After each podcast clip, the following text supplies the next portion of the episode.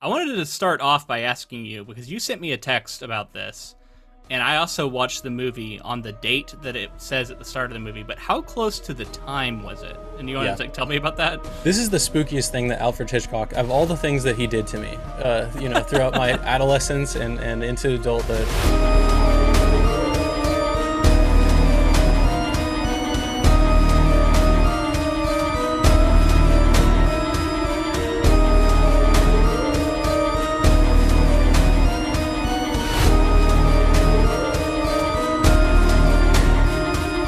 Welcome, friends, to episode 294 of the Ink to Film podcast, where we read the book and then see the movie. I'm filmmaker James Bailey, And I'm writer Luke Elliott. and this week we discuss Alfred Hitchcock's 1960 film Psycho.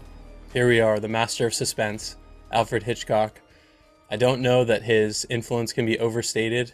Um, so this is going to be a massive project in terms of covering him and covering this film Psycho, which by all metrics has pretty much the most iconic scenes ever put to screen. So it's a massive project. I can't believe we're, you know, what are we almost seven years into this podcast and we're just now getting to Alfred Hitchcock, someone we will return to and uh, someone I'm super excited to talk about. Me too, man. I feel like it's it's kind of been a subtext thing of this podcast that I my my experience, especially with a lot of classic cinema, is just super small. Um, and I was thinking about it, and I'm like, I don't know if I've ever watched an entire Hitchcock film.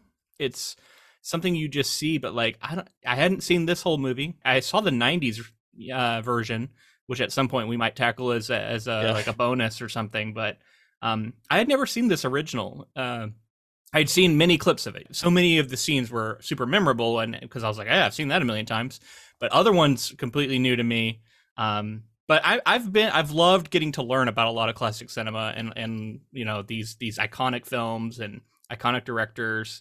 So it, it's really cool uh, to get to do that for this podcast, and I'm excited to learn learn more about Hitchcock. Yeah, and last week we talked about Bloch uh, and how that, at least to me, that that novel felt fairly modern in its conventions and the things that it was Mm. doing for 1959.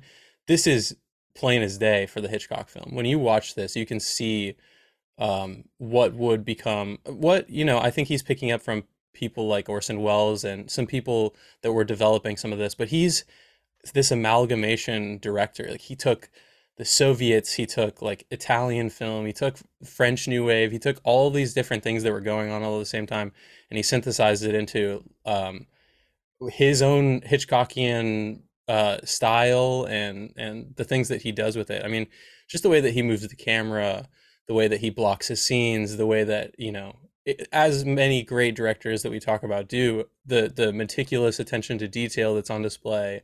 Um, and then this this film has such a fun story with where it falls in Hitchcock's career um, because it's black and white by choice, and it's it's a smaller budget because he wanted to break conventions and do some some new stuff here. Awesome, man. I, uh, that's like uh, some of the stuff I know about Hitchcock is his mastery of suspense, like uh, you know ways that you can stage the same scene to make it more suspenseful.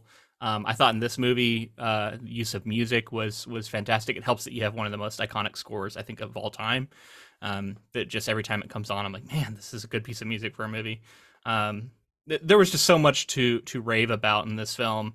Um, before we get super into that, I wanted to just touch back on on one thing from last week. I listened back to our episode, and I didn't realize it at the time, but you kept mentioning uh, Mindhunter and how Ed Gein was like prominently featured and all this stuff, and I was like, I didn't realize it at the time, but I think you were confusing him with Ed Kemper, who is okay. the main guy that they go talk to in Mindhunter a lot. So I just wanted to clear it up that that's not Ed Gein in case any of our listeners were confused. Ed Gein predates Ed Kemper by like a decade or two. Um, and I don't, I think he's referenced probably in Mindhunter, but he's not like one of the main people they talk to. Um, so I just wanted to clear that up. Ed Kemper was like a co-ed killer and definitely did crazy shit and like is, is well worth being considered one of the evilest people to ever, you know, uh, commit crimes in the United States. But, uh, Ed Gein is is a different kind of a different animal, and I actually watched like a forty five minute documentary about him, um, just because I was wanted to refamiliarize myself with um, what he had actually done, and um, correct one other thing I said that that I actually got wrong last week, and uh, he actually was declared to uh, unfit to stand trial. wow. He never stood trial. He went uh, directly to a mental institution. I wonder Um, if that was however, just part of the time period. That Yeah. that's kind of what they were doing with these people at that time. Yeah, I, I got to catch myself again. He didn't never stand trial because later on, like years later, after he had been in the institution for a long time, he did actually stand trial. Um, but I don't, I, I don't think it like changed anything. He was going to be in the institution for the rest of his life, um, and that's and that's what happened to him. But he was so psychotic and like hearing voices and just so unfit that um, he it was like there's no point in even giving this guy a trial. Guys, I don't know. I don't know if that would still play out that way or not. I'm not like a, an expert enough on the justice system, but um, Mm. at least at the time they just said no, this this isn't even somebody we're going to put on trial. Yeah, Kemper is definitely the one that I was confusing it with too. You're correct there. I thought so. Okay. yeah. I was like hundred percent sure that that character they kept meeting with was was Yeah. Ed Gein, but yeah, yeah. same just so just name, to be guess, clear, not the same guy. right. Uh, Ed Kemper was uh, definitely had trouble. With, I think with his grandmother or somebody. He had like a mother figure that he had his his stuff with, but uh, different kind of si- uh, situation than than Ed Gein. Well, moving into this film here, uh, Psycho, like I said, it was kind of a departure for him. North by Northwest was his most recent recent film, um, and he wanted to move away from the big stars of the time, the big studio telling him, you know, what to do. Big, it just was. It's a lot to to kind of grapple with when you're making this a film like that at the time within that system. He filmed this entirely on a small budget in black and white with his television series crew from Alfred Hitchcock Presents. So he'd been getting very Oh, comfortable okay. in that format.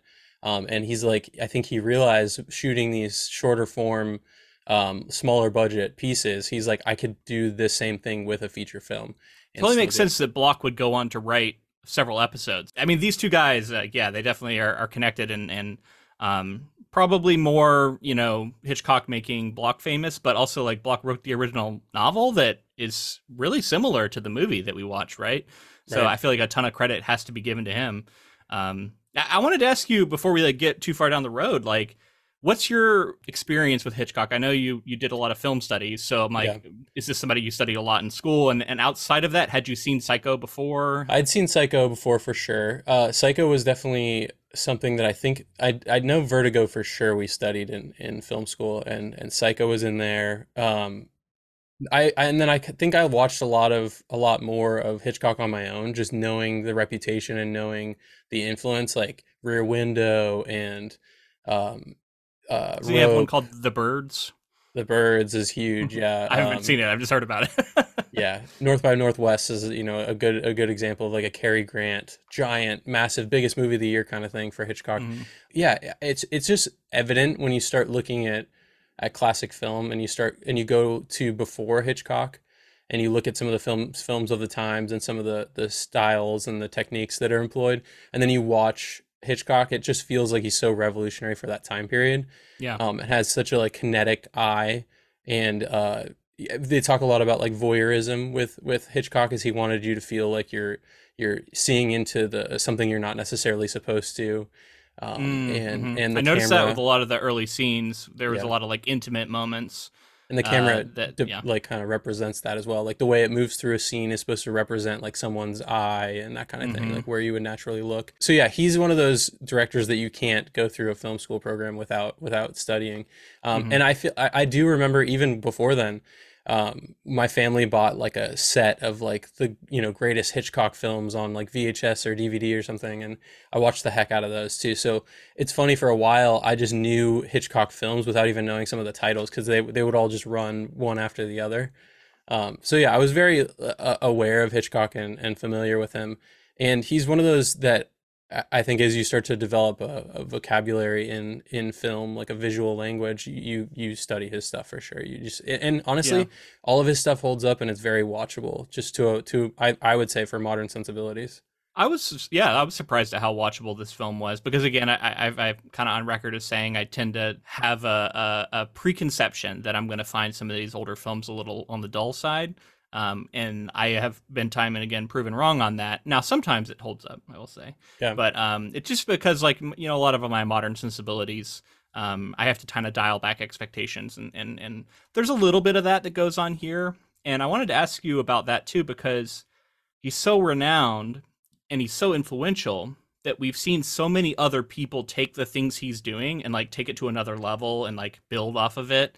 And I could tell like, oh my god, this is this is what led to this other thing, and like he's so good at this, but like I can tell that this is an early version of stuff I've seen elsewhere. And going back and watching it, I'm wondering like, does it still feel as special to you? Are you able to like see how special it is in the moment? Because I had to keep reminding myself of the historical context for why this is so special, because this just wasn't being done at the time. That kind. Yeah. Does that make sense? Yeah, I can I totally see that and for some reason there's like there's not a switch in my head that I flip. It's more so like I just when I watch a film like this, I can understand the limitations of the time period and just roll with it in that way. And and like yeah. I think when I see a filmmaker doing something that that influences somebody like a Kubrick or some, somebody that that like is super well respected down the line just a little bit further down than than Hitchcock, you're like oh he's you know he's revolutionizing the space and and especially when we get into some of this um, uh, taboo subject material and yeah. like the way that you know just to jump to some of it like this is the first time in american cinema that a toilet is seen flushed on screen really yeah first time wow yeah. stuff like that where you're like it is the first time someone's doing it or, or yeah. uh, the first time someone's doing it and that's and audience. see that scene didn't even really like register like i saw it and it didn't i, ne- I would have never thought that that was the first time Right. That's cool. That's really cool. And so that's the kind of stuff where like if you put yourself in the shoes of the viewers of the time, it's impossible not to be like completely blown away. And then even for like a modern viewer, if you were to try to try to view it that way, I, I just think like so much of what we see in our modern cinema is here yeah. that it, there's like not a there's not that gap that there might be for something from like the 40s or something, you know, the 30s. Yeah, totally. And this movie, I, w- I, I kept thinking about how wild it is to watch this version of like a psychological horror movie where a human is the main antagonist and then think about the explosion of these kinds of movies that we are going to get in just a couple decades. Like think about a couple decades. A couple decades ago is like er, mid 2000s for us right now. And think about the changes that movies went through between the 60s and the 80s, right? Like it's unbelievable to think about how rapidly stuff changed and this movie kicked off a massive change in the horror genre so i was i was uh, listening to that uh, documentary about ed gein and they were talking a little bit about psycho because it comes up and um, how at the time prior to this a lot of horror movies and horror t- uh, projects were monster movies about like frankenstein dracula you know aliens like otherworldly beings that were the monsters. Yeah. This was one of the first times we saw a human being who was, you know, the evil thing at the heart of the horror film. And it blew people's minds. And all of a sudden, it launched a whole uh, genre, really, of like the slasher film. And like, yeah, less than less than what, fourteen years later or something, we get you know the Texas Chainsaw Massacre. Like that's how much this this like launched something, right? Absolutely, yeah. I mean, if you talk about horror lineage too, like you have to look at Hitchcock, especially with with this, because up to this point, he's doing horror. Like the horror of the time that wasn't monsters was psychological thrillers and sort of murder, like not necessarily always murder, but mysteries, and uh, th- those are the things that are like captivating audiences. And then he shifts it ever so slightly into this murder area and then you're getting a killer, a slasher. You see the the murder weapon, and it's it's yeah. still a mystery. It's still a Hitchcockian mystery, but it's he. I think he struck gold, and and then yeah. uh, this just continues. I mean, clearly did. Said. And uh, I will confirm something I, I alluded to last week too that Ed Gein's crimes coming to light right around the time of that novel Psycho, and then this film coming out absolutely played into its popularity. People, it, it caught a national f- craze.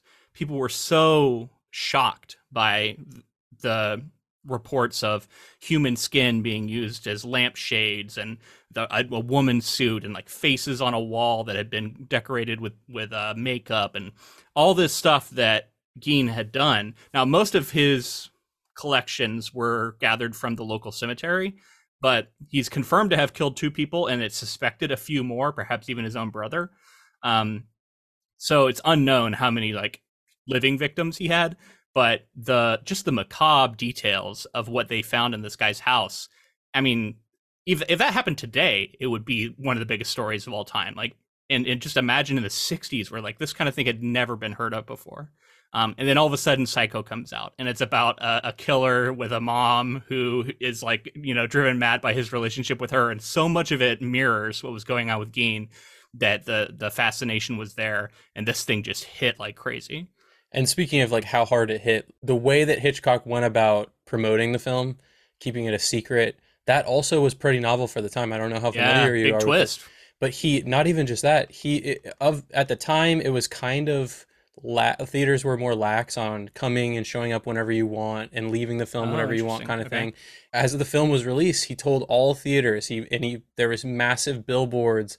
There were there was like a cutout of him in every theater with a finger on the watch kind of thing saying like you were not allowed to enter this film after it started. Um, and then also on the way out, it's like, please, please keep uh, the secrets to yourself. After you don't don't ruin the the suspe- the surprise for your friends. So he started this massive movement where it that like when the Don't film released, there were don't spoil it. There Yeah. were lines around the block of people wanting to see this movie, and initial critical consensus was that it was they they didn't love it. All part and some people Wow. historians point to it possibly being they didn't get any um, you know press screenings of it like they normally did. They had to go see it with general audiences as well Smelly general p- people. Ugh. Gen pop, yeah. they uh Well, and maybe a little bit of stodginess, right? Like, ha- were these critics from another era and they weren't ready for the new thing, right? Like, oh absolutely it's, that it's that it. scene from uh, Back to the Future where it's like, you might not be into this, but your kids are going to love it. yeah that's exactly it and and like but what's crazy is that audiences did love it at the time and, and Yeah. people were just like i mean it was the highest grossing movie of the year it was like it was it was it did gain and then I bet you a bunch of critics came around at that point.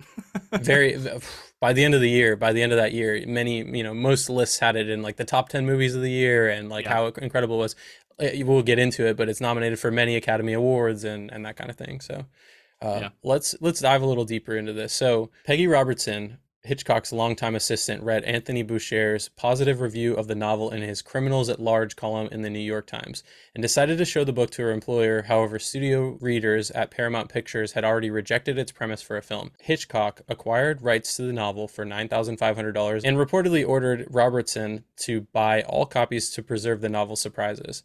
Paramount, whose contract guaranteed another film by Hitchcock, did not want Hitchcock to make Psycho. Paramount was expecting No Bail for the Judge starring Audrey Hepburn, who became pregnant and had to and had to bow out, leading Hitchcock to scrap the production. Their official stance was that the book was too repulsive and impossible for films, uh, and nothing but another of his star studded mystery thrillers would suffice.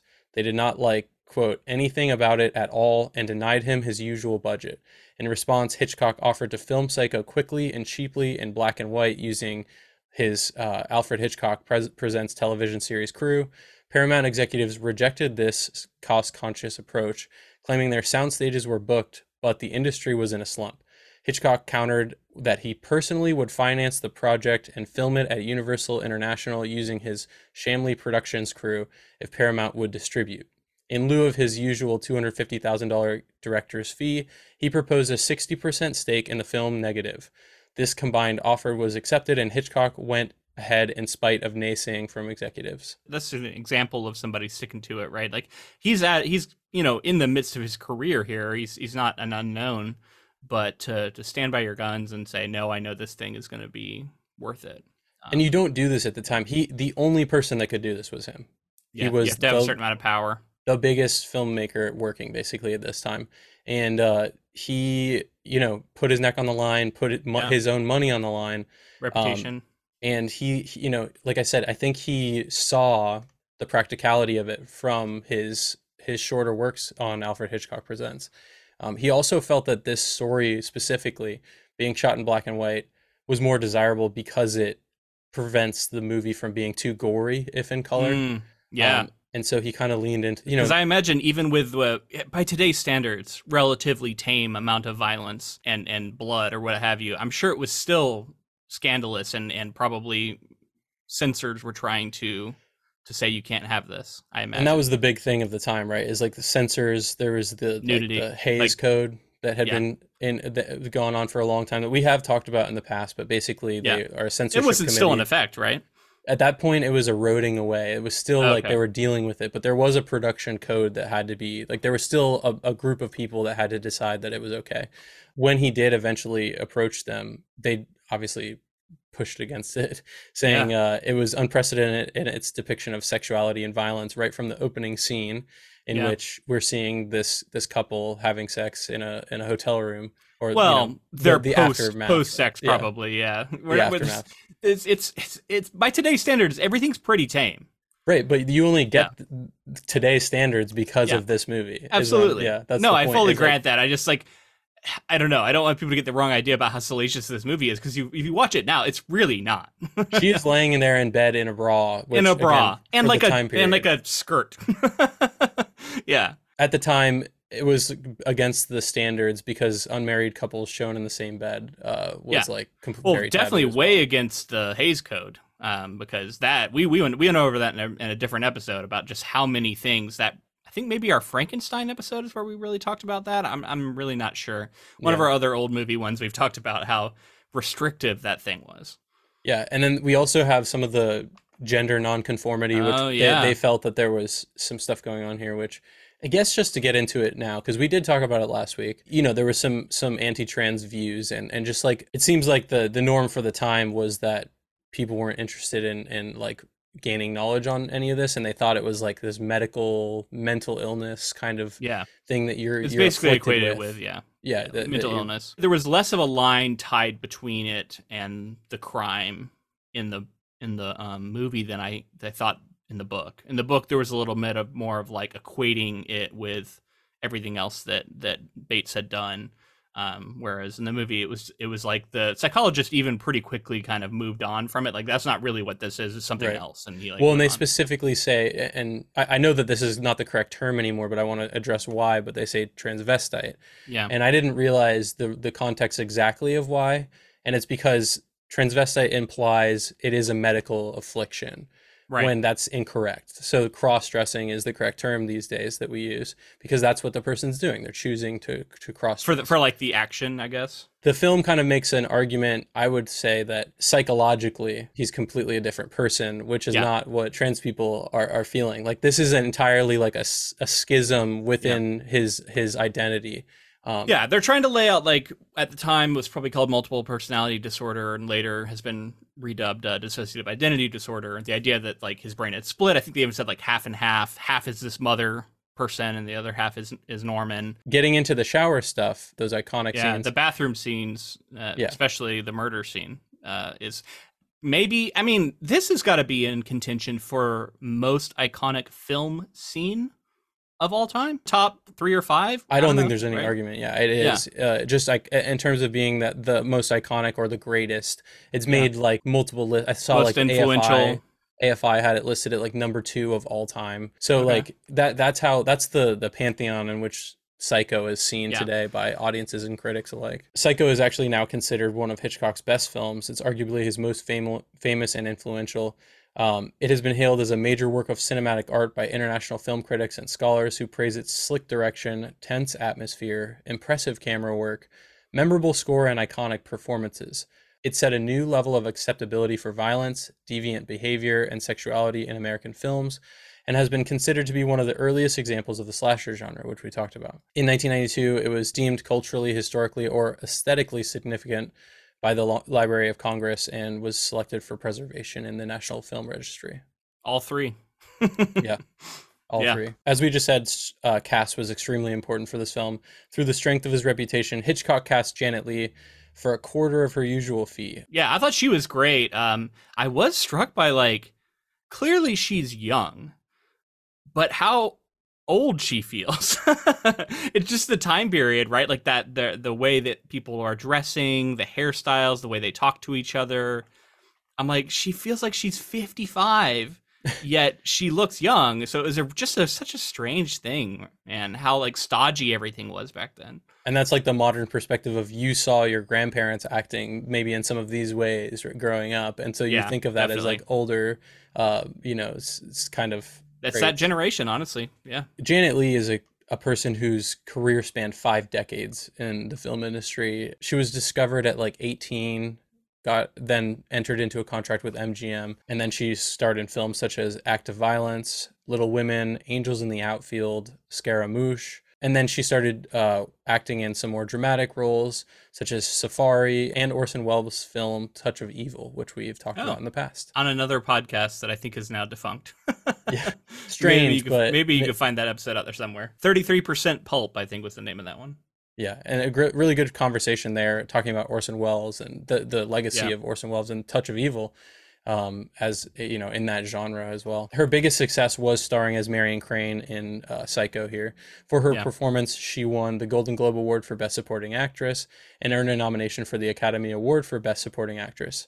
Um, and then just something fun. She's like the original Scream Queen which I think horror circles have now turned into something more than it was at first. It's kind of turned into like a, a badge of honor for some for some horror actors and, and people who, who are involved in that community a lot. Probably the most iconic of all time. That scream in the shower Mm, and yeah. the way that she goes down, highly iconic. And then famously her daughter, Jamie Lee Curtis, would go on to be Jamie Lee on- Curtis is her daughter. is her daughter. I didn't know that. Yeah. Holy shit! Goes Mind on to be blown. All right. also arguably one of the most famous scream queens of all time as well. Yeah, Halloween franchise. Yeah. Wow. And she, they actually acted together in a few horror films. Uh, Jamie Lee Curtis and Janet Leigh were in The Fog in 1980 together, and Halloween H2O 20 years later. wow, Yeah. that's rad. The other very iconic performance is, is Norman Bates here. Anthony Perkins talking about a villain character and talking about this time period and what a character piece this is and what like depth this character has and Yeah. um, how much he has to chew on in these scenes and how uh, eccentric he can be.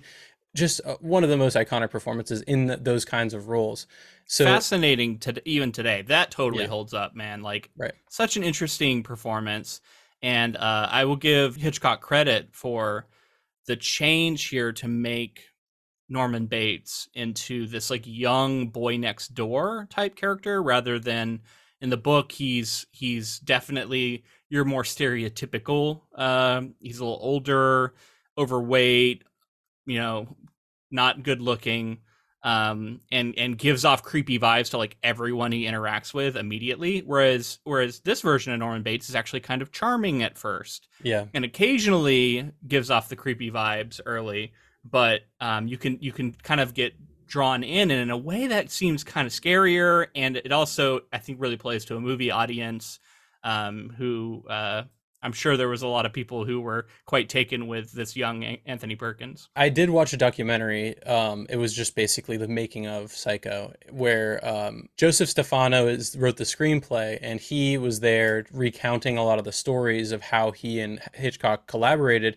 And Stefano says that Hitchcock gives him credit for making those changes that you're picking up there, is in making Norman Bates less like immediately, um, you know, detestable kind of. I Yeah. think they want you to feel in the book, off-putting. which i will say like it gives us it gives us more insight into what's going on in his mind in a way that works in a book like i don't think that that's something like while i did kind of miss it in the sense of like i think it's an interesting part of the story how he's like fascinated with you know these ancient ritualistic sacrifices and he's talking about all these books that he reads that his mother doesn't approve of that's all really fascinating stuff in the book i, I don't know that it really fits in the movie so i, I don't Yeah. necessarily miss it in in the sense of like i don't think necessarily think it should have been in there but I miss it in the sense that I did like reading about it. I thought it was interesting in the book. nice to read in a book and it's funny I I read something that like francois truffaut who is another massively influential filmmaker from that time period um, says that the novel he, in, in having a conversation with hitchcock he, he claims that the novel cheats by having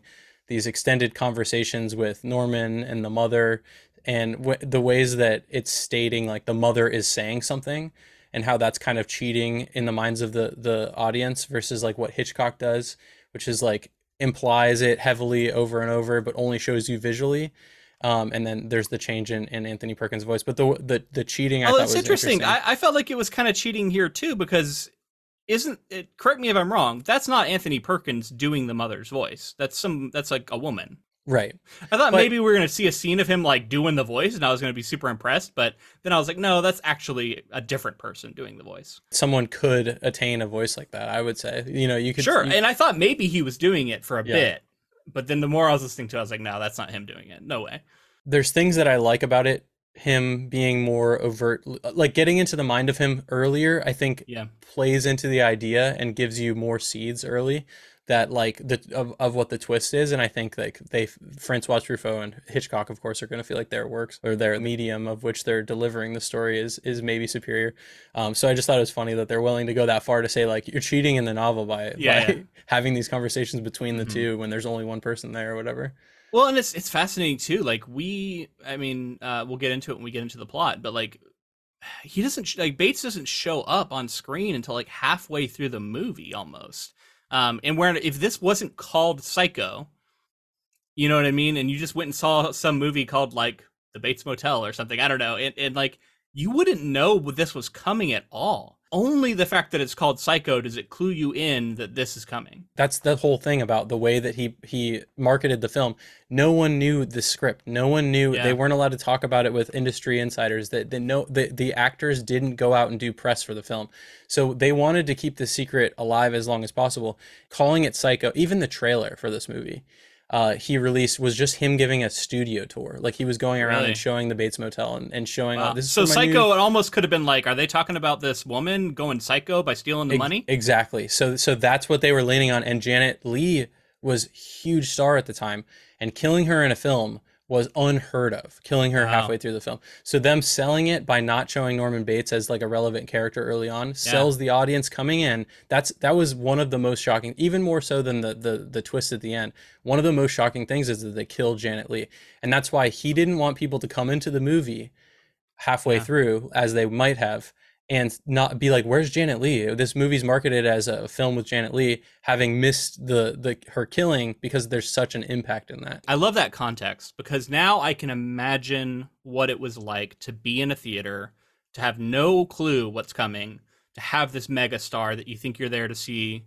you know the story about her and the stolen money um, that's been compelling up so far. And then all of a sudden that moment in the shower which really does kind of come out of nowhere like bates had been being creepy and he looked through the peephole but that moment in the shower when he, when he when he all of a sudden you see the figure through the through the shower curtain. Yeah. Um, and then what happens had to just be so shocking. And terrifying for people Yeah. they, they were not accustomed to this kind of horror and, they, like this Yeah. level of i mean people talked about like they couldn't take showers they didn't feel safe in their showers anymore and honestly when i took a shower after watching the movie recently i was like man it is you are pretty vulnerable in here man like like you just don't know if somebody's walking in your house to get Oh, you while you're in the shower I got a shout out. There's a Mabim uh, uh, which is my brother, my brother, and me, Mabim um, podcast that uh, they they have a whole clip about the shower and listening to Beyonce while in the shower, and then what the, what would happen if a killer was coming in. That is hilarious, and I would just recommend people go listen to. I mean, as like as like a little as a little dessert for for this. Yeah, because they're definitely referencing Psycho. Yeah,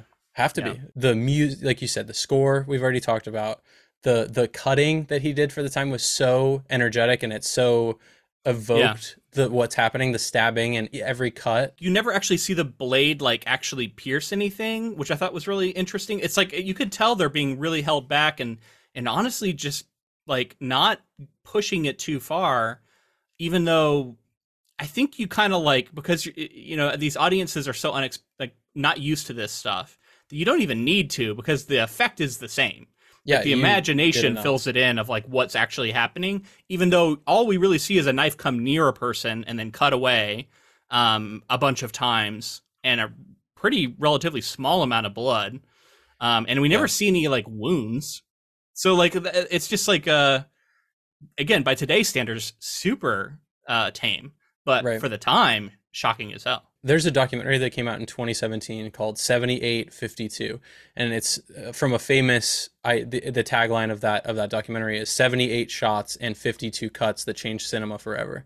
So it's uh the famously Hitchcock was going around saying after the you know after a long time had passed and everybody had seen the movie he was going around talking about how many shots and how many setups they needed to get to get this shower shot correctly and then how many cuts were put into the edit and the way that that just wasn't done that was like an extreme montage of like Wow. death and like this this brutal murder that no one saw coming and it it did just change the way that people view nudity in the film violence in the film the way that you can cut something together like you're talking about it seeming tame and they're not doing it but for the time Yeah. period the way that he was cutting those frames so quickly and showing flashes of it happening it was the same thing as if she was being in today's day and age just like cut open in some gruesome and grotesque way. That's Yeah. how audiences were reacting to that at the time. Some of the nudity that was there, there was like moleskin used to cover up um, Janet Leigh, but then also they they brought in like a nude model to like oh, really? So that those- wasn't even her. For for a couple of the shots that are more um that show a little more. Yeah. Um and there were some sh- shots that didn't make it through the censorship. There were some shots that like there was this shot I guess from above that like showed her butt much more. Mm. And like they were like they couldn't have Can't that, have in there. They can't have that in there. So, real quick before we move on from him, I wanted to ask about Perkins because I remember we talked about him in something else, and we were like, Yeah. "Oh, this is Anthony Perkins. He's famous from Psycho." What was that from? Because I couldn't put my finger on it. It was uh Murder on the Orient Express. Ah, Yeah. okay. The okay. star-studded cast with uh you know that whole ensemble. That's right. The seventy whatever version we we watched. Yeah. Okay. Yeah, it was 1974. He's an American actor, director, and singer. He was born in New York City and he got a start as an adolescent in summer stock programs, although he acted in films before he set foot on a Broadway stage. His first film, The Actress, was a disappointment, save for an Oscar nod for its costumes, and Perkins returned to the boards instead. He starred in Friendly Persuasion in 1956, which earned him the Golden Globe Award for Best New Actor of the Year and a nomination for the Academy Award for Best Supporting Actor. Rushes of the film led to Perkins landing a seven year semi exclusive eh, contract with Paramount Pictures. He was their last matinee idol. Um, so again, we're seeing like almost the end of some of these the, the contract era, like the big studio Yeah. era here, um, with with people that are acting around this time and, and creating films around this time. Paramount was concerned with heterosexualizing Perkins' image, which led to a string of romantic roles alongside Audrey Hepburn, Sophia Loren, and Shirley MacLaine.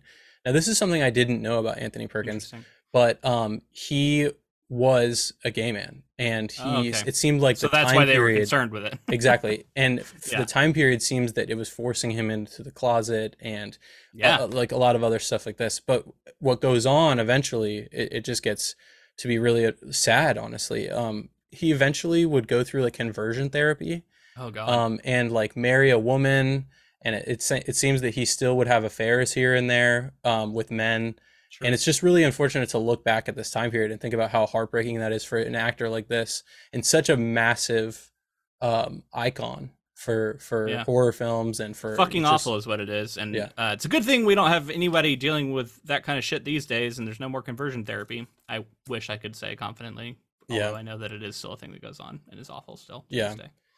I would say that the the the artistic industries tend to be more uh, accepting of of Yeah. people from all different walks of life these days. But so it's just crazy to see someone like this, and I, I just was shocked. I, I didn't know, um, and what a thing to have to go through in your life, you know. And he uh, unfortunately eventually would um, die of complications with AIDS. So it's like Wow. he, I think in the in the '90s, he could be seen today as a, as like a gay icon and Mm. instead because of the the society at the time i think it's kind of something that's hush hush and not talked about. So i definitely wanted to mention that here um, Okay, something i just wasn't aware of. He was able to score an occasional serious role uh, such as in the broadway play look homeward angel for which he was nominated for a tony award. Although he was once again cast as a romantic lead in jane fonda's film debut tall story he was shortly thereafter cast as Norman Bates in Alfred Hitchcock's Psycho, which established him as a horror icon and garnered him a Bambi Award nomination for Best Actor, as well as a win for the International Board of Motion Picture Reviewers. His work in the 1960 horror thriller also led to him being typecast,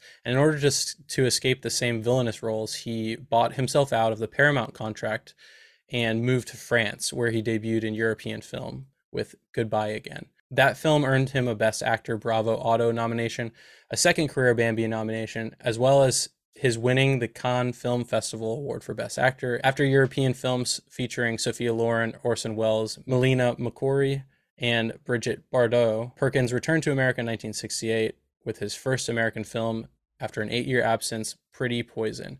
In the film's wake, he starred in commercially and critically successful films such as Catch 22, Play It As It Lays, Murder on the Orient Express, and Mahogany. He would also eventually reprise his role as Norman Bates in Psycho 2 in 1983, Psycho 3 in 1986, and Psycho 4, The Beginning in 1990. wow yeah so uh one that stands out from that list is catch 22 which is one that's high on our list of, of things we should cover one day i didn't know it was, it was him that's really cool to hear um also i did read a little bit more about how Bloch's follow-up novels were about other characters not about Norman Bates. And that I think shows a little bit why they probably didn't go that route in the movies because they were wanting a return of Norman Bates and that character um, to get people to go see these movies. Um, so that was like those two the, the stories diverged in that way. Although I think Bloch did write like a later novel that that had a return of Norman Bates. Interesting, yeah. I mean, Yeah. if you can get Anthony Perkins to be Norman Bates, you do that for as long as you can. I Yeah. guess. So that that makes Yeah. sense to me. The person we have to talk about before moving on into the plot here is Alfred Hitchcock. Uh, he was an English film director, screenwriter, producer, and editor. He's widely regarded as one of the most influential figures in the history of cinema.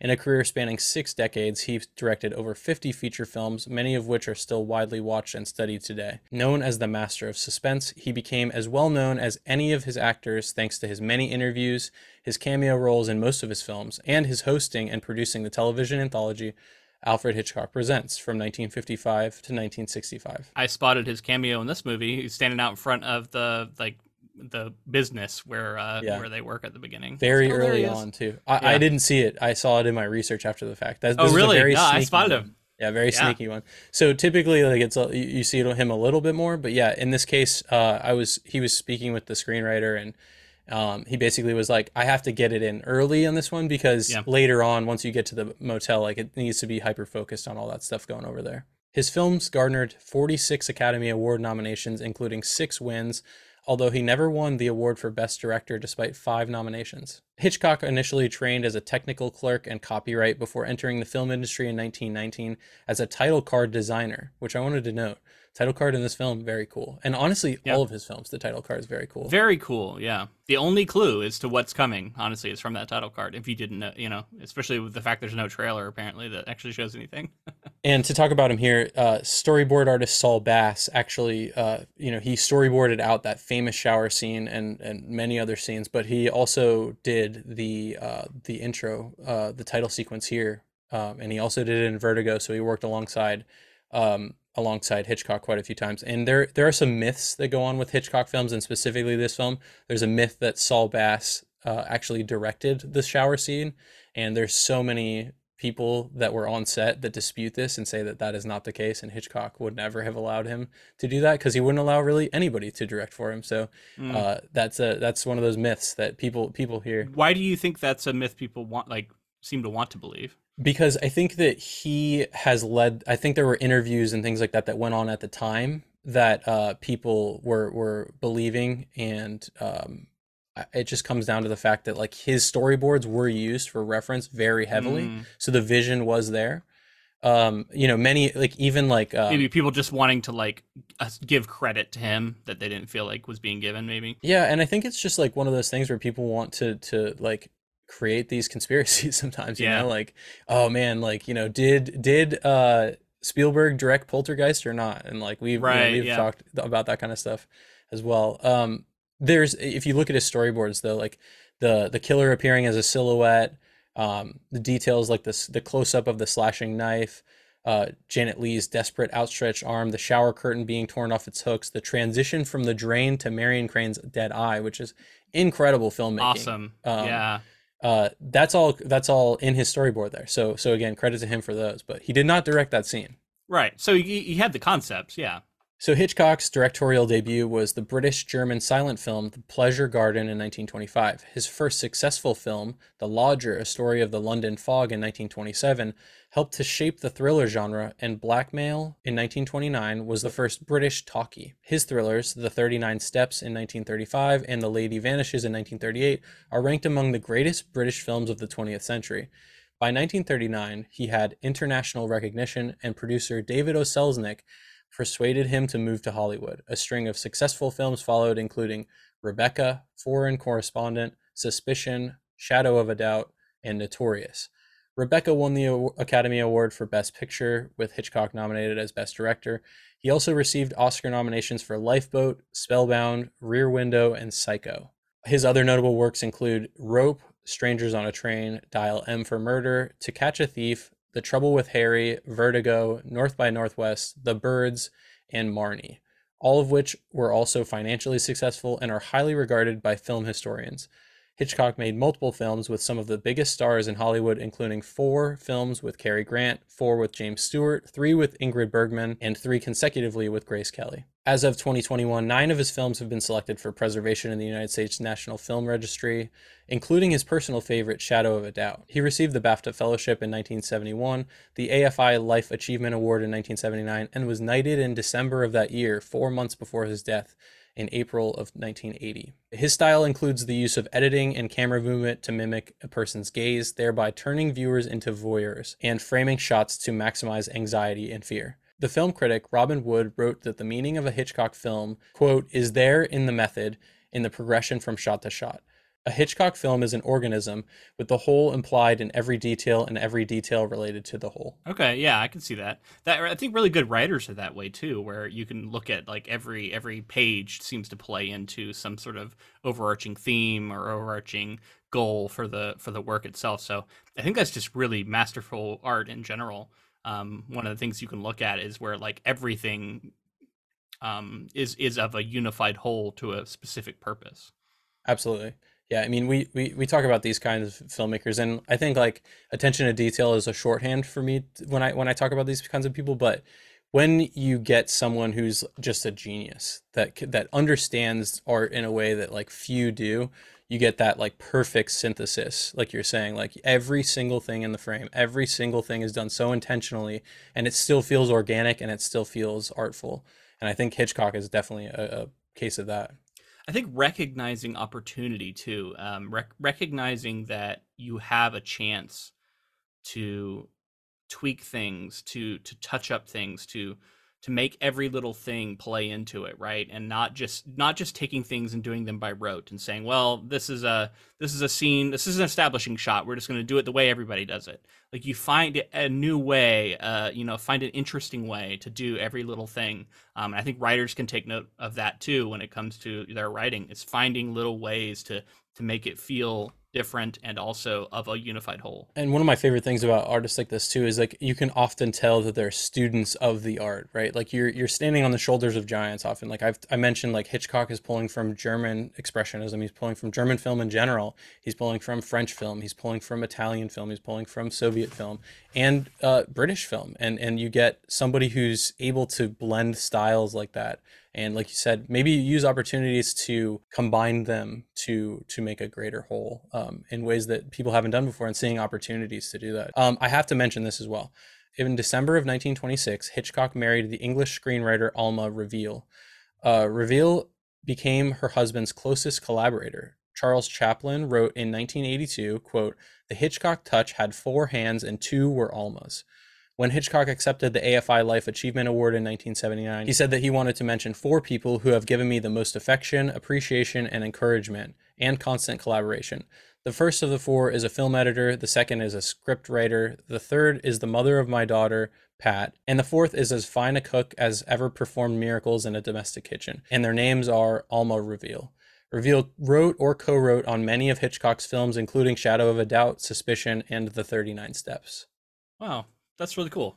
Yeah, they're a package deal there, and um, I've read so many cool things about Hitchcock in, in doing research for this, but one of the things that I appreciate too is like he would end the day sooner, I think, than, than the norm at the time. And often it was to have time with family and to spe- specifically spend time with his wife. So they would always go to dinner um, after a shooting day or something like that. And to see someone of this high caliber have the opportunity and have the the want to, you know, to to savor life and and also you know perform this art at such a high level i think is is it's cool because like i think often we think of these people as like single track minded yeah, and having terrible work life balance right? Yeah. Absolutely. There are books and books and books and documentaries and all kinds yeah. of stuff you can read on about anthony perkins about janet Leigh, and especially about Alfred Hitchcock, but this we got to keep this podcast in a manageable time length. Yeah. So we're going to move now into the plot. During a Friday afternoon tryst in a Phoenix hotel, real estate secretary Marion Crane and her boyfriend Sam Loomis discuss their inability to get married because of Sam's debts.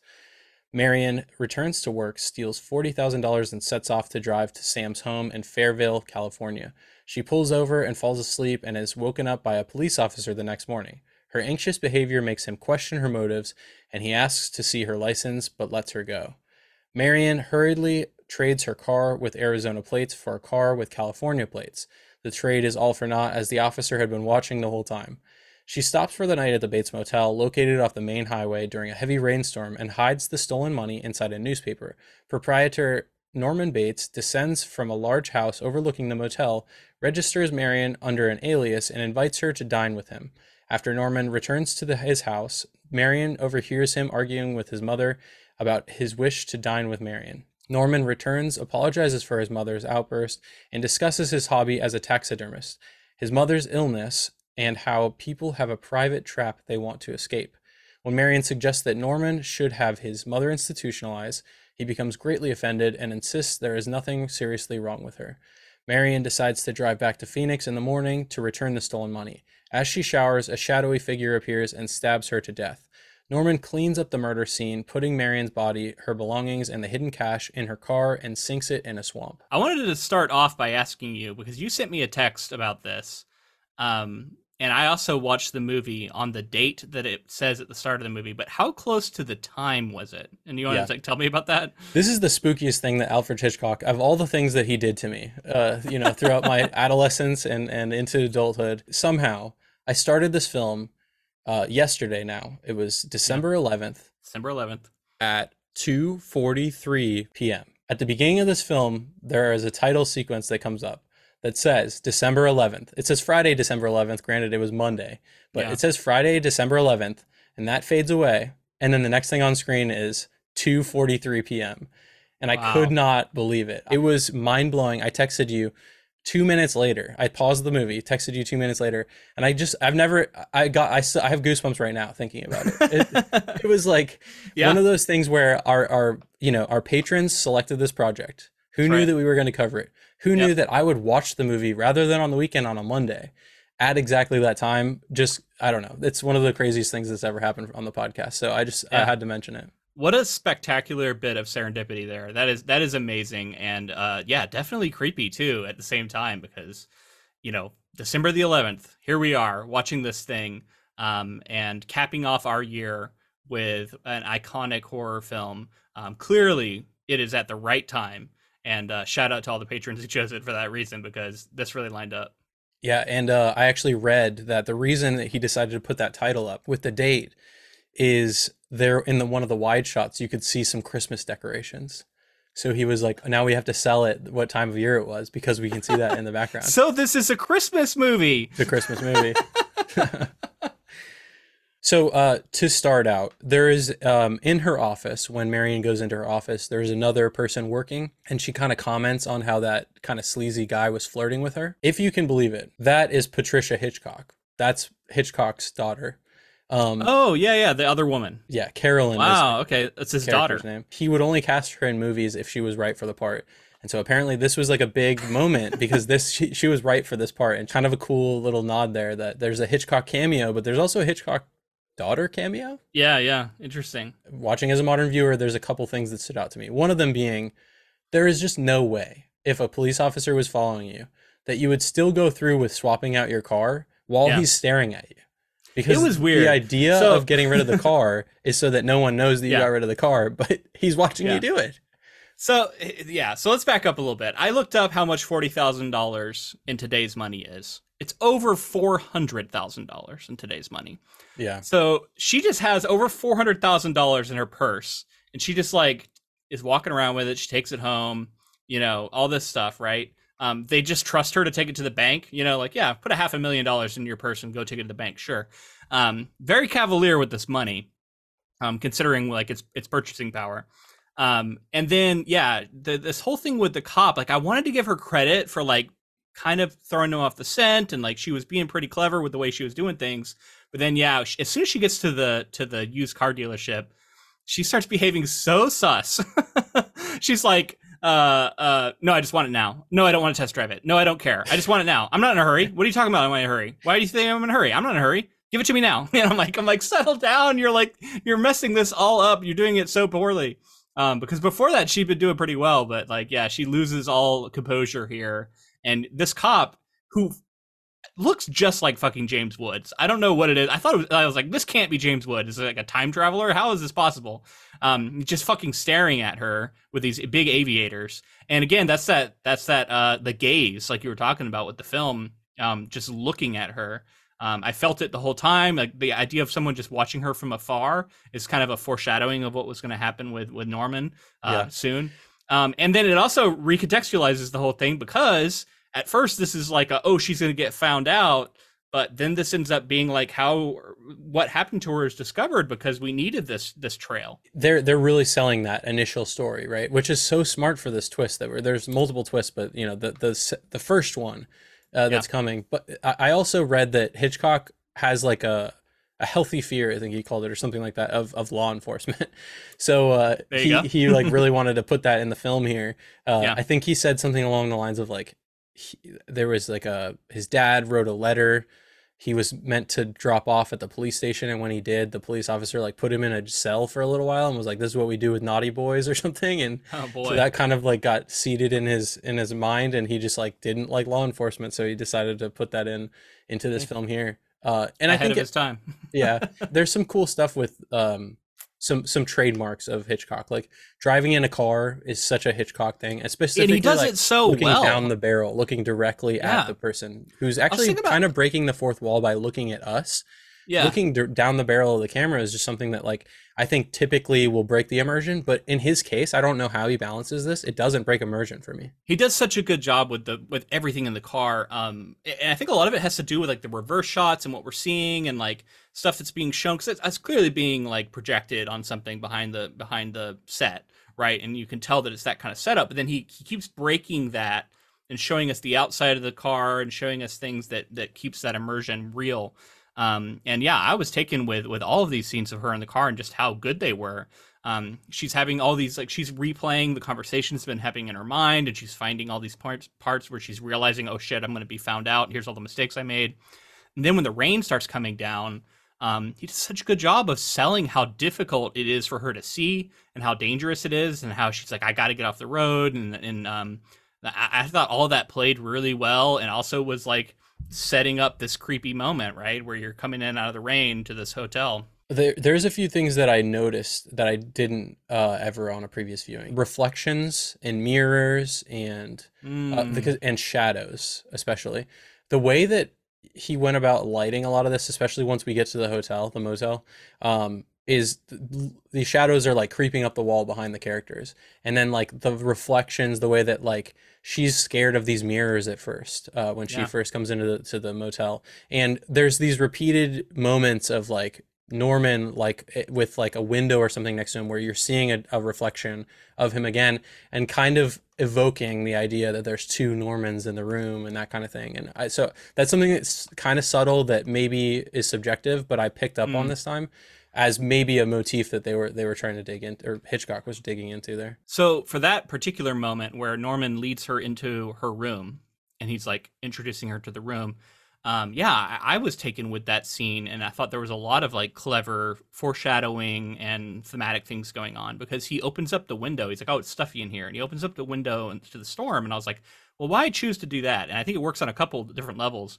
One, it sells this being a real location and not being on a set because like you, you the fact that there's like a storm going on and you're opening up a window and there's like a breeze coming in but also it's like an intrusion and him like choosing to intrude upon her space already there like kind of foreshadows what he's going to do with the peephole um, and then of course the the brilliant moment where he's kind of pointing out everything in the room and then he turns on the light in the bathroom and he says here's the and then he like stutters and can't say the word bathroom and she has to fill it in for him um, and, and it's again like a insight into his mind and what he's planning already at this stage There's so much foreshadowing that goes on too. Like they very soon after this, they they start to have a meal together. They're sitting down together, and we, he starts talking about the taxidermy. In one of the most like iconic, I would say, moments again, you have these birds, right? They're all Yeah. taxidermied up, and specifically that looming owl. owl yeah And I wanted to ask what you got from that. I got a predator.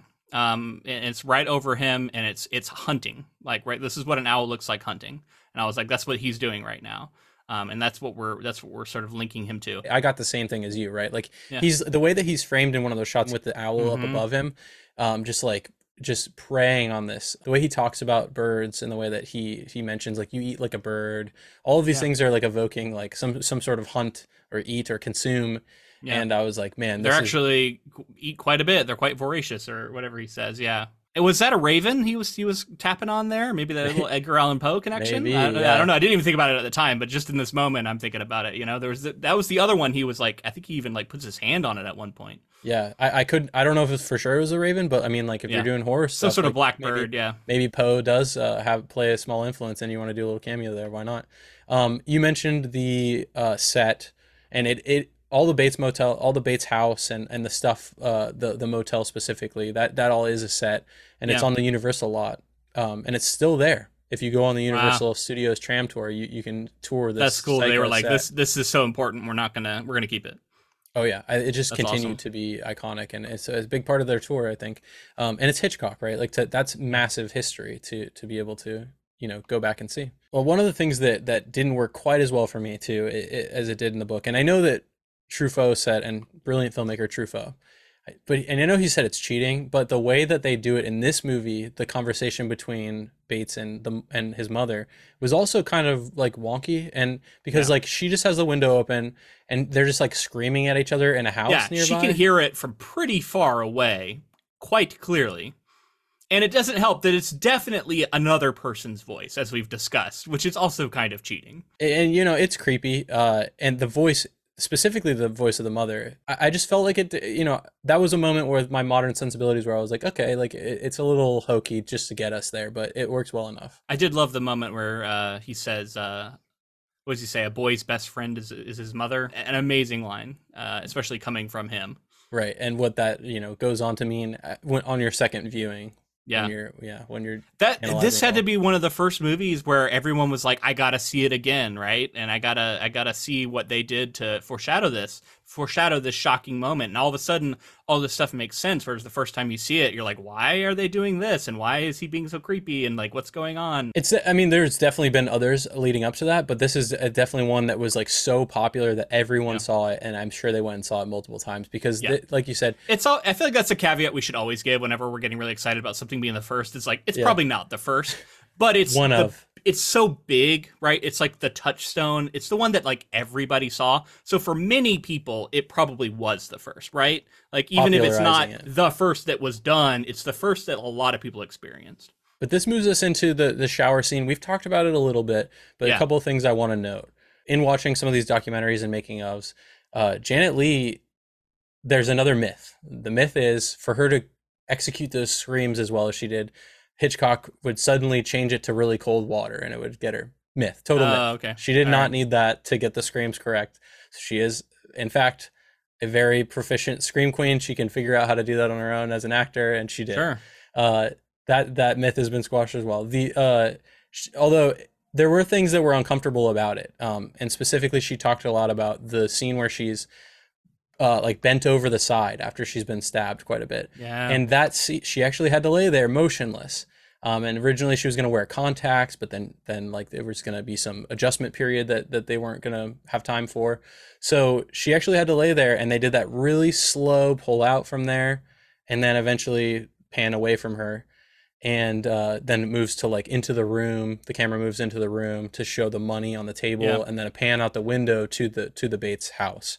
Um, again, incredible blocking, incredible use of a shot, and um, like moving the camera and the Yeah. scene in a motivated way to tell a story all in one all in one go.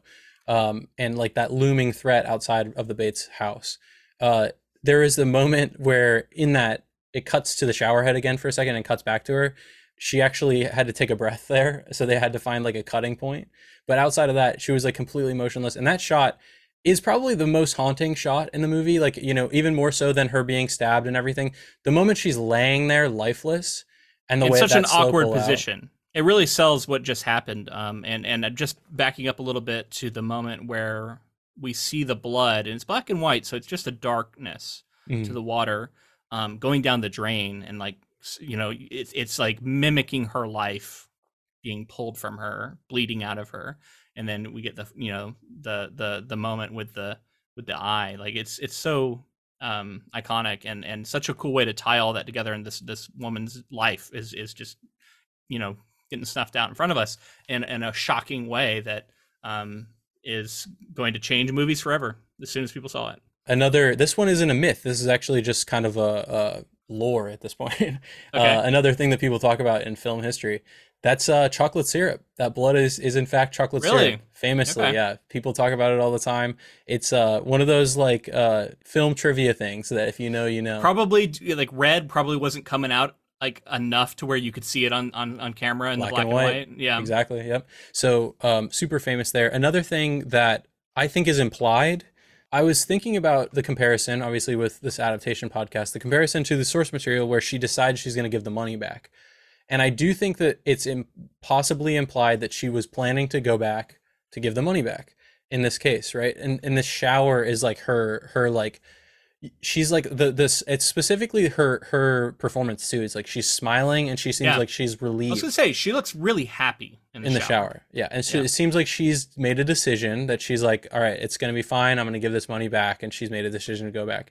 And um, maybe that's Well, obvious. she maybe but maybe maybe something to do with her taking that note of like forty thousand minus seven hundred. Like the reason she's tracking it is she's intending to say like, hey, I did spend seven hundred of it. I, this is how much is left. I maybe I'm gonna repay it to you or something. no, she's like, you guys are just out 700 now. Yeah. So. um, yeah, that I, it's a funny moment too there where she she writes the the note to herself because I'm like, I mean, 40,000 minus 700. I feel like Yeah, I can pretty do that math in my head a little usually, bit. yeah. But hey, if you need to write down evidence so that you can flush it down the toilet, then Right. to show the toilet for the first time in American cinema, then go for it, right? It was interesting. Um, there was this thing that that Bates kept doing, Norman Bates kept doing with uh, gum, and uh, he, he it would like I don't know. I didn't really know what was going on at first, but he would just be chewing, and he would kind of throw something in his mouth real quick, and he'd start doing this chewing. Mm-hmm. Yeah, it was actually Um, candy corn. If you there's a bag that he's holding. Is that what it is? I, movie. I, thought, I was like, is this gum? But then like it would go away after a while. That's interesting because I've always heard about like villainous characters. It's a thing to have them eat, right? To have them like eat on screen. Yes, And I wonder, like, is this one of the early cases of that? it really could be. And I actually read that that was improvised. That that Anthony Perkins wanted to do that, and and Hitchcock was uh, uh, would would allow improvisation, and that's something else we should talk about with his filmmaking uh, techniques. Is he's like, I'm fine with improvisation. I'm fine with you doing this or that, but you have to be on mark for the Yeah. movement of my camera. If my camera's in motion, you need to be following it and keep the distance and everything like that. And he was a, he was a dictator when it came to that stuff. He was definitely uh, uncompromising in in the way that he was he would go about filming things because he had a very specific vision for them and he wanted it executed well. But outside of that, he I like that he was allowing some some kind of improvisation like that for Anthony Perkins to, to start eating. And that becomes really iconic to his performance, as well as the way that, man, there's this moment when the investigator, the private investigator shows up and he they're looking over at the book. Um, uh, to see who's been whose names have been written, and there and there's talking- this I know what you're gonna this say. yeah. low angle shot of Anthony Perkins, and he cranes his neck over Mhm. sideways and, And kind like- of gets upside down. I don't know if he's chewing or what, but like He you is. see his throat moving as he's yeah, doing he's it. chewing, and it's Yeah. so awkward and off-putting, and it just like really sold that character as being like so bizarre. I love that moment. And yeah, that's, that's absolutely. It really stood out to me that that moment of the performance, and I don't know if that was again like im- an improvised thing where he just got really weirdly craned his neck over. Yeah. Um, but I, I noticed it and it was effective. The other thing we have to talk about with the shower scene before we move on is the iconic score. Um, Of course, yeah. Yeah. The screeching violins, violas, and cellos, uh, it's all string instruments, and and the entire film score is all string instruments. The composer is Bernard Herrmann, and this this specific part is titled "The Murder." Hitchcock originally intended to have no music for the sequence and all motel scenes, Ooh. but Herrmann insisted he try his composition. Afterwards, Hitchcock agreed. It vastly intensified the scene and nearly doubled Herrmann's salary. Wow. Yeah. I can see that the making it have no score would also be quite striking, but this this is so iconic. I, I'm I'm really glad we got it. so it was a budgetary thing I, from what i understand to go with exclusively strings Okay. uh, at first but it it lends itself so well and I, I read some stuff that i was way outside of my depth because i don't i'm not a musician like music theory about why it's so yeah. but it's the Very idea that like and screeching. well there's no other instrument from what i understand again take it with a grain of salt uh, that has the, the the range, the dynamic range of a of the screech and the low that string instruments can give you, and and because of that, it's it, like psychologically it does something to us as humans. So to to okay. only use string instruments for for the entire score, and I just gotta say like the score is masterful even in the moments that it's not the the very iconic part like when the murder's yeah. happening. Oh no, it's great throughout, and it and it foreshadows this moment. Yes, it you know, builds with other it's other this, moments. Yeah, it's this slow building. Definitely makes you feel like something something's looming for sure. Yeah. Uh, so I felt a lot of that, and uh, that scene. I mean, it's just been endlessly referenced endlessly. Yeah. Uh, this like, is like I'd seen this scene before, even though I hadn't seen the whole movie. Right, and the sound has been used a thousand times in every movie. It's been on my Halloween playlist forever. yeah, yeah, yeah. We appreciate the the score there and just the masterful filmmaking in the shower scene. And um, I, I do highly recommend people go check out more because there's an entire documentary just about this shower scene, the wow. one I talked about, 78 slash 52 Hitchcock shower scene. Um, came out in 2017. I recommend checking it out. I watched it for this, uh, and we may even cover it for the podcast as a bonus episode at some point. Yeah, I can go on the list, sure. Marion's sister, Lila, arrives in Fairvale a week later, tells Sam about the theft, and demands to know her whereabouts. He denies knowing anything about her disappearance. A private investigator named Arbogast, saying that he has been hired to retrieve the money.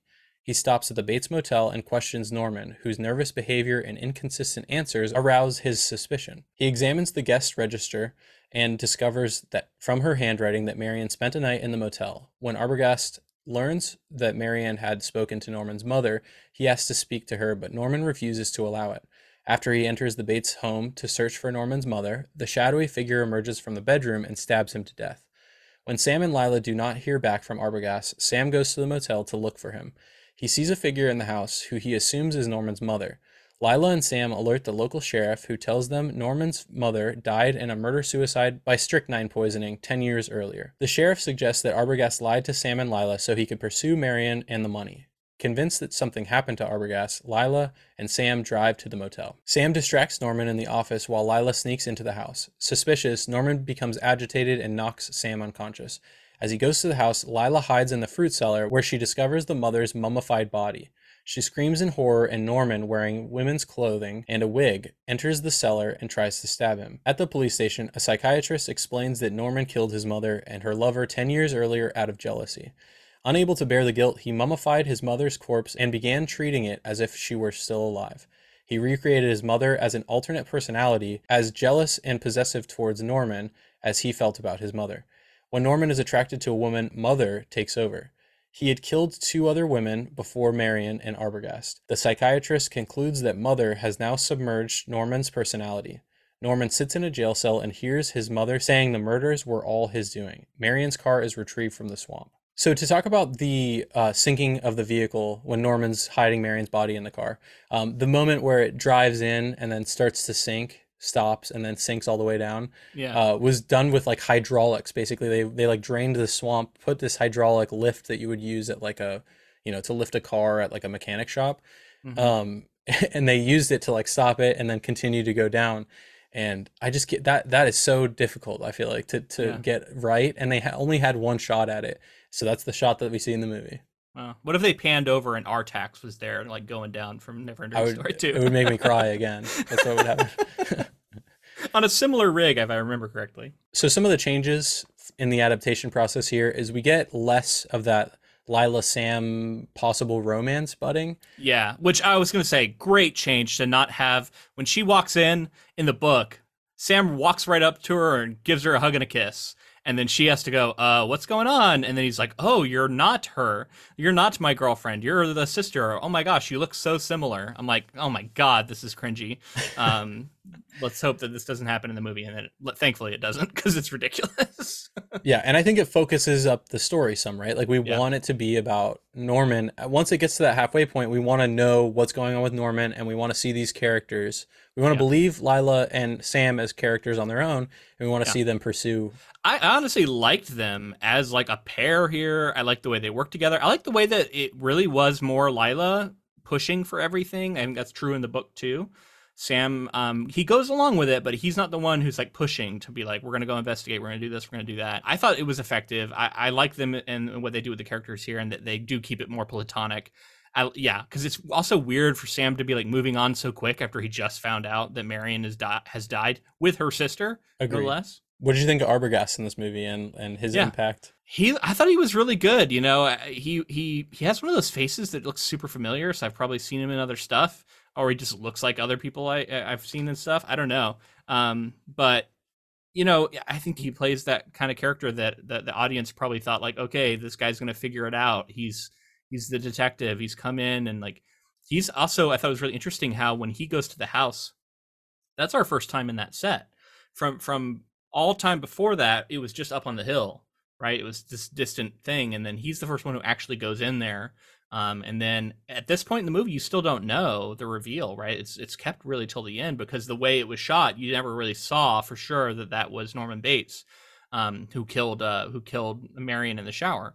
So when you think it's still the mother, you think that there's this mother who's killing people, and that um, Norman Bates is complicit and covering up for her, but he's not the one who's actually killing. Um, so there's a lot of like interesting stuff. Uh, I'm trying to imagine like what it would be like to be an audience member in the '60s, seeing it for the first time, right? And like what they were thinking in these moments. And uh, yeah, you, you think the mother has come out and killed him, um, with another you know slashing moment where he falls down the stairs very tame by today's standards but pro- probably pretty shocking at the time um, another surprise kill that i don't think the audience would have seen coming Yeah, and the way that it's shot too is like it's so like uh, lingering on him coming up the steps, and it's a very slow shot. Then immediately into this quick cut from above. Yeah. That's a very awkward angle, and then he's boom boom stabbed by you know someone in women's clothing. So it's again selling that. and that becomes important later when um, we have lila exploring the house looking for the mother because at that point we still think she's a real person living person that she's looking for um, and so we're like oh shit what happens when she finds her is she gonna you know get stabbed just like we saw happen to Ar- arbogast The way that they shot that, by the way, as he like falls all the way down the stairs, was there was like Yeah. a rig that the, he was like attached to like with the camera, and they like slowly Could move him kinda all the way tell. down, and he's like back and forth. yeah But then I think they also shot like a separate a separate plate to to then put the film over top of it, Mm. um, so that Okay. you know it looked like he was actually falling down the stairs. Um, using the technology they had available for the time, I think it still looks fairly good, but you can definitely tell that something's going on there. Um, and then we get to this shot of Norman's hiding Arbogast's body in the swamp as well, and Yeah. he's like standing out by the swamp, and that's when. Lila and Sam uh, get there and they start screaming and yelling and they're like, "Where are you?" They're just you know screaming for for Marion, and there's this shot where the light is hit, hitting Norman on either side of his face, and the middle of his face is in shadow still while he's standing over there. And it's just like, it's so creepy. It's so smart Mm. to use the, your lighting that way. And I swear I've seen that, sh- I've seen that, that technique used a million times. One of the specific times that came to mind was um, Sin City. If you've seen that, where like they use that haven't, yeah. really hyper contrasty stylized look for the lighting, and there's times that characters' faces are completely in shadow when the rest of their body isn't, and Yeah, it's yeah. kind of what it, what it made me think of. Awesome. Love that. Uh, so after they show up, right? Um, I thought a, a really clever bit of adaptation is the ch- decision to split up um, Lila and have her investigating the house at the same time that Sam is with Norman, and the way that suspense builds. Because again, we think Lila's in danger to the mother. We see Sam with um, with Norman, and we know that he's kind of in danger because we've seen what Norman can do um, a little bit at least. Although I guess we at this point you're not really sure if he's the one who's actually killing people. But um, I, this was such a great moment in the book. I remember the scene where uh, Norman and, and and Sam are talking was like a very creepy moment, and so you preserve that scene, but you're intercutting it with another scene. Now you're you're bringing them together, and I just thought that was a smart way to do it because you realize that these two scenes can play off of each other in a in a, in a way that really just heightens the tension. Sam is is speaking with Norman, right? Like he's he's holding up Norman. I just thought he went down like a sack of potatoes in this. And, like that's the Yeah, scene we course, didn't get yeah. in the book we mentioned. Um, and he's like really being intimidating to Norman, and then immediately gets like easily dispatched of. And I was like, he gets bonked on the head and he's down. Yeah. Was like, you were not as effective as I thought. And then overall, the the growing tension that's building for for uh, Lila in the house at that point too, where we Yeah. know that Norman's on his way. We even get the shots from inside the house where she's like going down into the basement, trying to find a way to to you know have him not see her. And then that we got to talk about the moment uh, in the cellar, right? Like she goes down in the fucking basement. and she sees this person sitting in a chair facing away from her with her back and she like slowly walks up to turn her around. And then i thought this is a moment that like this looks pretty fucking scary to this day this mummified corpse that turns around in the chair like that had to be absolutely shocking to people. Um, and then at the same time of course norman shows up and the, and we get this mind-blowing twist that uh, people didn't see coming i'm sure that they are one and the same. There is, you know, mother is dead, and that, that you know Norman is mother. I, I just there's so much about this this scene that I love. So supposedly Hitchcock was going around with mummified versions. They were trying out different versions of getting the mother correct, and they would leave it around for Janet Leigh to walk in and react to, oh trying oh, to see if if they could find the scariest one based on her reaction. I guess I don't know if that's like cruel, but it's definitely Wait, a funny was, prank. I guess I don't know. And these were props they were making, or were they finding mummified corpses out there? Okay, no, they were. Props, I thought you were going to tell me there was some myth about this being a real body because it was pretty convincing. Yeah, it was very convincing, and uh, I mean, props to them, haha, for uh, for making a good one there. but one of the stri- most striking things in this scene for me, Lila comes into the room, and there's this glowing orb of a light as she walks in. It's like the single then, hanging light, right? Yeah, exactly. Yeah. She walks in, she sees this person, she rotates it. On her way back, she flails back and smacks it. The rest of the oh, scene, starts, yeah, the rest of the scene is shot with the the light and the shadows being changed by that light swinging back and forth. And oh my god, it looks so dynamic. It Very looks cool. so cool and so creepy. The way yeah. that like it's changing on on the mummy for a while, it's changing on on Lila's reaction face, yeah. and then on on the continuing on the walls. And then when Norman comes in and he's being subdued, that lights just keep swinging, and that helps again with the tension it's going you know it's almost like rhythmic with the with the score at that point yeah. and uh and like what's the, the tension of the scene is, is, at an all-time high. And it just looks so visually cool and so interesting when it, you could just have lit it normally. And yeah. uh so that that stands out to me as as like highly iconic and something that like you could do today and it would still look amazing. This delivers on the moment in the way that i felt like the book didn't quite. Like it, it set up this moment but then it cuts away like just a hair too soon. And the movie instead takes a moment to let the climax hit here and this is the climax of the story.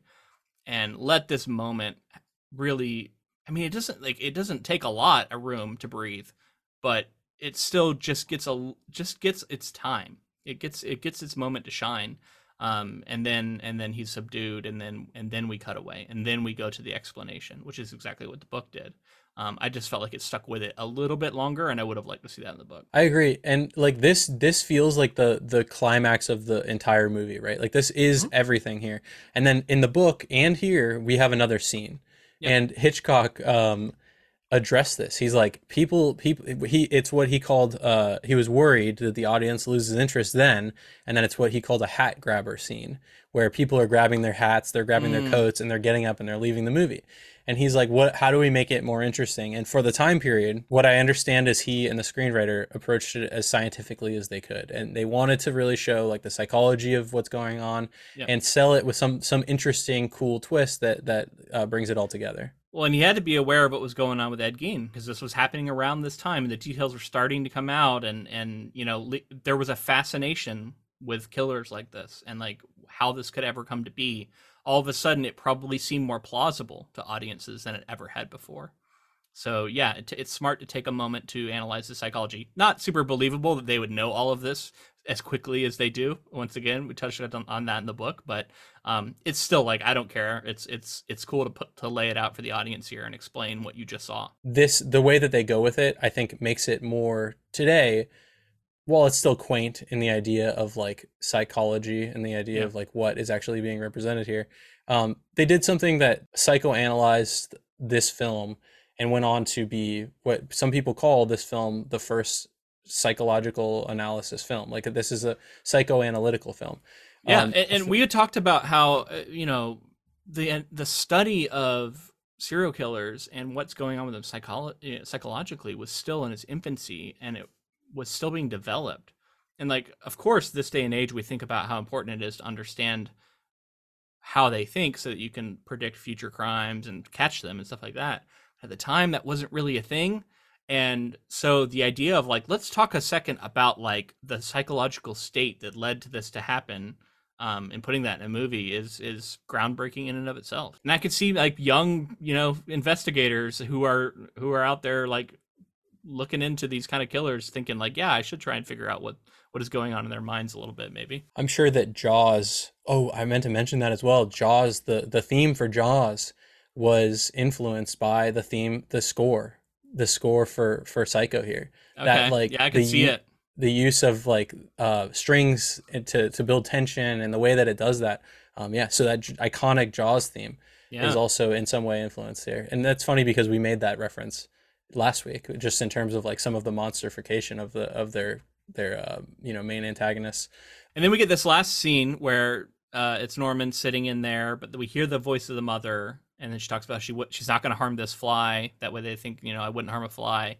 Um, and then we even get a moment where they overlay the skull Love onto it. his face uh, to like kind of finish out the film. Although I guess we do get one more moment of them pulling the car out. Yeah. But other than but, that, that's basically the last shot. And that's one of those things that like was so uh, like especially for the time as far as projection technology and everything like who knows if people really saw it. Some people might think that they saw something and then they're telling their friends about it and then they're like i gotta go back and see it again and see if there's actually a skull there at the end. Um, yeah. and yeah obviously we can tell today for sure. Yeah. um, absolutely superimpose that mummy over top of him uh, to to imply that the mother is there and in control. Uh, and yeah. she's going to be playing games going forward to to make it seem like it was all Norman and everything's better now. Really cool, man. Um, we are running long, so we got to wrap this thing up. So let's vote on what was better, the book or the movie. I'll go first. This is an easy one. It's going to be the movie for me. Although I will say the book was better than expected. It has some stuff going for it. There were some cool moments of interiority. I do feel like I understand Norman Bates and his psychology better from the book than I do necessarily from watching the movie. But yeah, this is this is just an incredible film that is uh, you know historically significant and has changed cinema. So it's got to be the movie here, right? Yeah, and, and still very enjoyable to watch. Like I, I really enjoyed yeah. myself watching this movie. I can see myself watching it again very soon. It had been too long since I'd seen it, and I think in my mind I'd been like, yeah, it's Psycho, it's great. Yeah. But when you when you sit down and watch it, especially when you analyze it for the podcast like this, it's definitely the movie for me in this case. Like there's just yeah. the filmmaking prowess, the legacy of it. I mean, you have you have like so many reasons why this is like a turning point in cinema as well.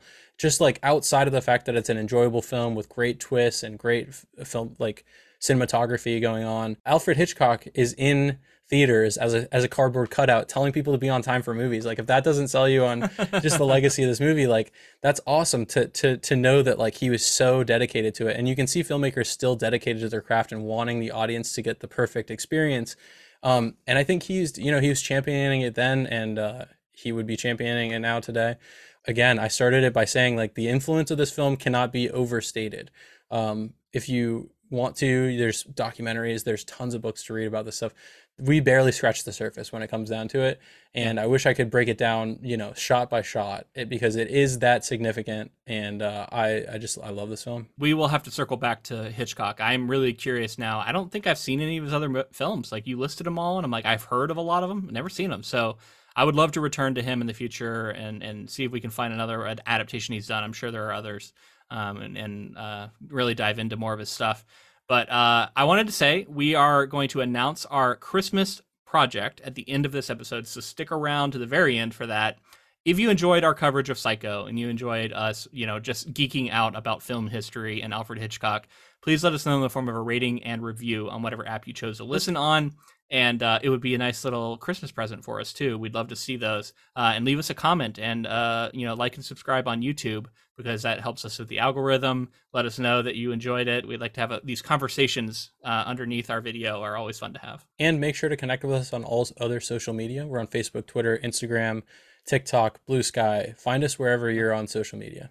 Yeah, wherever you are, come find us because we're, we're there too. I, we're on basically everything these days. And if you'd like to support this podcast monetarily, well, first off, you're amazing. What a great person.